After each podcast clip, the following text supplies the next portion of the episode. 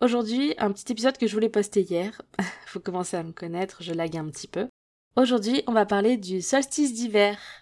Et euh, petit disclaimer, dehors c'est la tempête, alors j'espère que va pas y avoir trop de bruit parce que c'est compliqué aujourd'hui.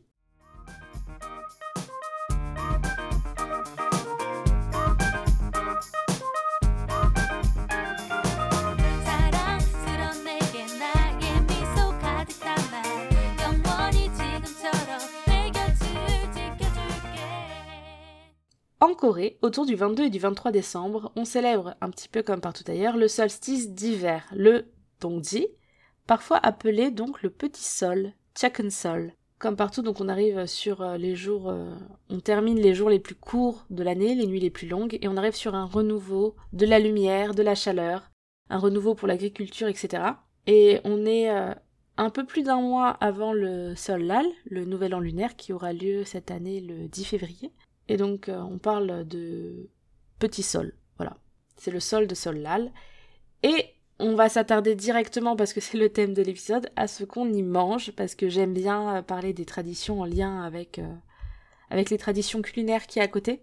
Je trouve que c'est assez parlant. Et donc, le plat traditionnel du Tonti, c'est la, une soupe, enfin plutôt un porridge de haricots rasuki, le patchouk. Pat, donc c'est les haricots, et chouk, la, la soupe le porridge. Vous le savez, dans Animal Crossing, c'est cette période de l'année où l'item du, nouvel an, là, euh, c'est des boîtes de haricots azuki qu'on jette sur les habitants, c'est assez cathartique. Je me demande si la soupe, d'ailleurs, de haricots n'est pas un, un item temporaire aussi. Bref, cette soupe, de couleur rouge de par la couleur des haricots, aurait de bonnes énergies et repousserait les mauvais esprits et les maladies, parce que dans la culture, la cuisine coréenne, la nourriture et la couleur de la nourriture, c'est très important. Il y a cinq couleurs principales, dont le rouge qui est notamment associé au cœur, ainsi qu'au feu, au sud, à la chaleur. Donc il y a aussi quelque chose, un, message dans, dans, ce, dans cette nourriture. Et euh, c'est donc un vecteur de, de bonne santé finalement. On repousse les maladies, on repousse les mauvais esprits, on s'attire donc la, la bonne fortune. Et les gars, c'est quand même une des rares fois où vous mangerez un aliment rouge safe. Vous voyez ce que je veux dire? Vous savez qu'en Corée, le rouge c'est associé au piment et au repas que vous n'allez pas finir parce que vous serez en larmes tellement ça pique. Eh bien là, non. Profitez-en. Euh, ouais, donc on est plus sur un porridge fine soupe et dedans, euh, traditionnellement, on met des boules de, de riz gluantes. Ça se trouve beaucoup ça dans la, dans la cuisine coréenne. Et là, ces grosses boules de riz gluantes sont appelées les sealshim. Euh, c'est l'oiseau, al l'œuf. Donc c'est parce qu'en fait elles ont un petit peu des, des petites formes d'œufs d'oiseau. Et il semblerait que dans certaines familles, on mette autant de sealshim que l'âge des gens. Alors je vous cache pas qu'à 33 ans, j'espère qu'il s'arrête à une certaine limite. Parce que je me, si vous avez déjà mangé les boules de riz, euh, au-delà de, de 4-5, ça commence à devenir difficile. Bref, on peut le servir en version sucrée ou salée. Et euh, de là, ben, le plat va totalement changer. En version sucrée, ça va être peut-être servi avec euh, des fruits, etc. Et en version salée, ben, il y aura du riz, des accompagnements, des comme du kimchi, etc. On reste sur un plat quand même qui garantit la vitalité. Mais voilà, voilà, il paraît que certaines années, la préparation de patchouk serait à éviter parce que durant ces périodes, manger le patchouk peut porter malheur aux petits-enfants de la maison. Et on mangera donc à la place des gâteaux de riz aux haricots rouges, les pat tok. Le même tok que tteokbokki, qui est une des choses les plus merveilleuses de la nourriture coréenne. Et donc ces années-là sont appelées les edongji ou agi tongti. Agi ça veut dire bébé, donc euh, agi tongti c'est bébé tongti.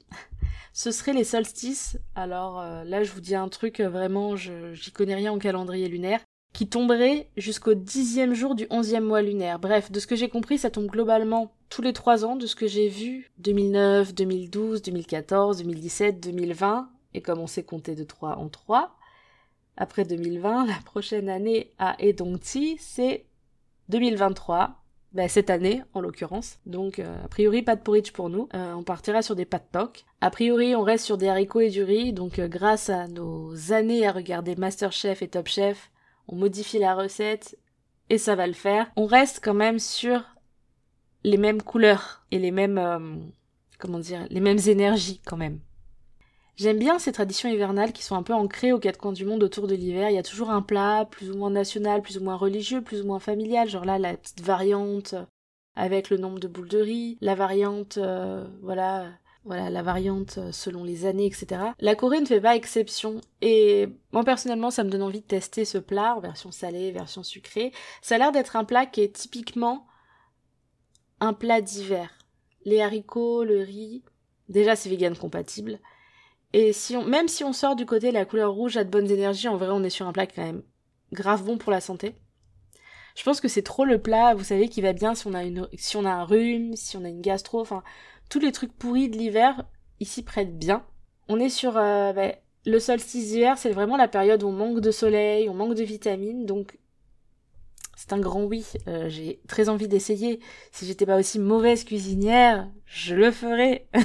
enfin bref. Et dans un mois et demi, ben, le Seollal, le nouvel an lunaire, le renouveau, le vrai renouveau, parce qu'on passe de l'année du chat à l'année du dragon, genre. Et là, ben, pour célébrer le 23 décembre, euh, ben, je sais pas si vous, vous allez euh, fêter le, solstice, si vous êtes dans les préparatifs de Noël, si vous y êtes pas du tout, si vous travaillez. En tout cas, je vous souhaite un week-end à la hauteur de, de tout, à la hauteur de, du repos que vous attendez, un week-end de travail tranquille, euh, un joli week-end de, Noël. Cette fois-ci, je vous fais pas l'affront du générique en yaourt, je vous mets le, le vrai.